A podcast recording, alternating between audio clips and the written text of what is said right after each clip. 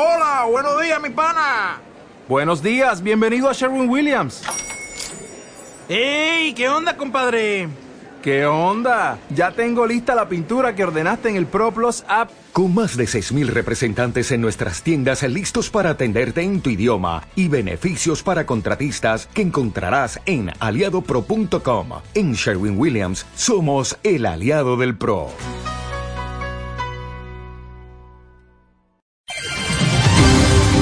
Foro Bíblico responde.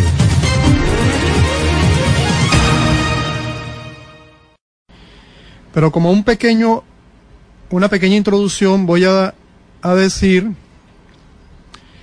que habemos creyentes que somos únicos, salvados en nuestras familias, y muchos tenemos bastante familia y otros tenemos muy poca familia, o convivimos con un grupo familiar muy pequeño o convivimos con un grupo familiar muy grande.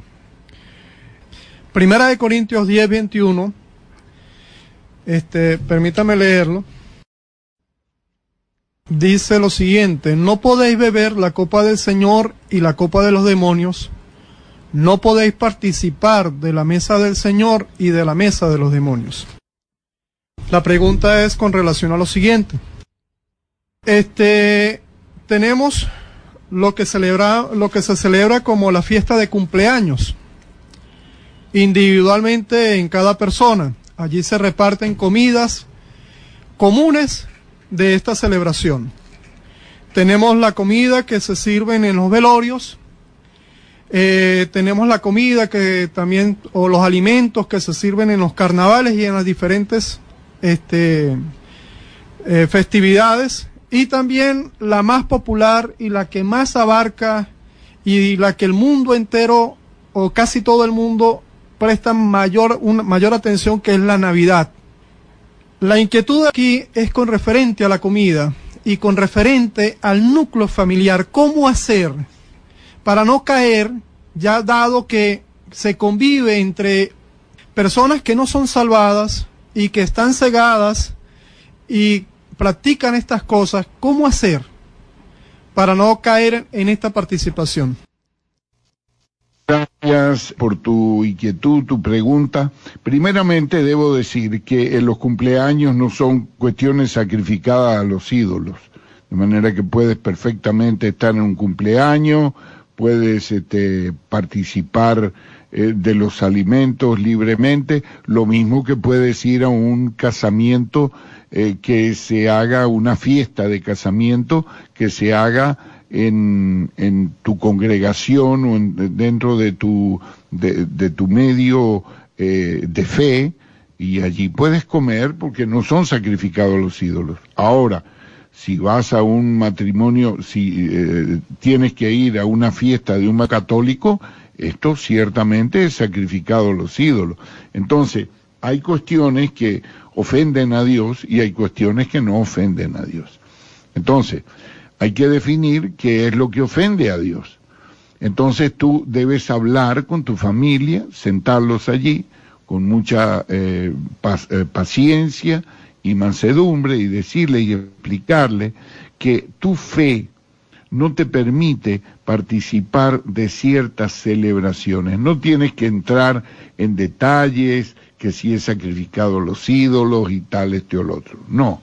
No tiene que si la mesa de los demonios, tienes que decirle, porque ellos no tienen ese conocimiento, entonces Dios tampoco se lo exige, pero a quienes lo tenemos el conocimiento, tenemos que entender que eso no le gusta al Señor. Eso que está hablando Pablo allí son celos maritales, y eso el Señor es muy celoso, lo dice en su palabra, desde el Antiguo Testamento hasta el Nuevo Testamento.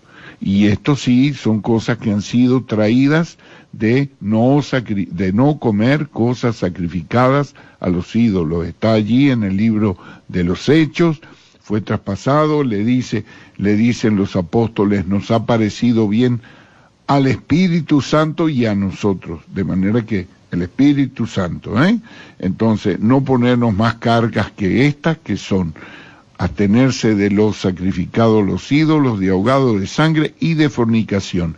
Y me parece que esa fornicación no se trata de una fornicación material, sino una fornicación espiritual, que está planteada por el apóstol Pablo allí, que dice, no podemos comer de la mesa, no podemos participar de la mesa de los demonios y de la mesa del Señor, o de la mesa del Señor y la mesa de los demonios, o moveremos a celos al Señor.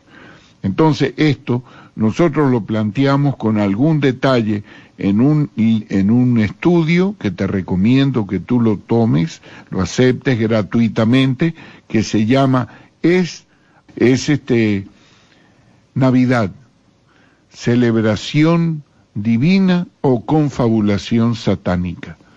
Este es un estudio que se ha hecho muy exhaustivo acerca de esta cuestión de los sacrificados, los ídolos, y que te recomiendo que lo leas. Ahora, ¿cómo manejar esto?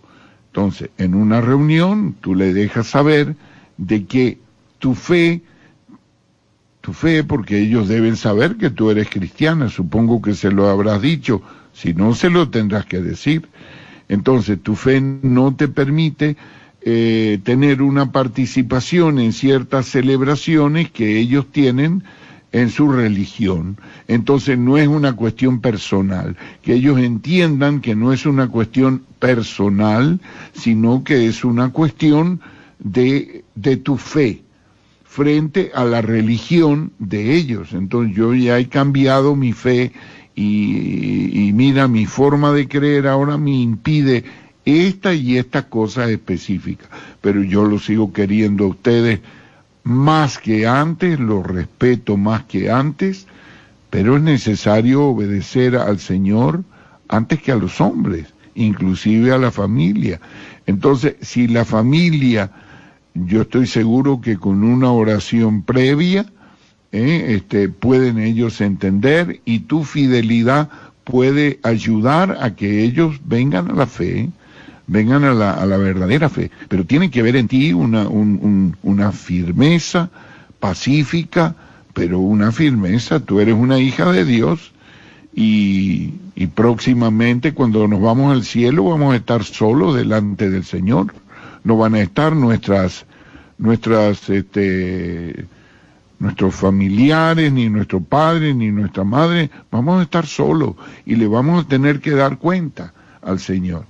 Entonces esto es para preservación de tu galardón, el consejo que te estamos dando. De todas formas, si quieres, también puedes escribirme a cfushan@labiblia.org y con mucho gusto pues te mandaré el estudio y todas aquellas cosas en las cuales podamos hablar. Foro Bíblico responde.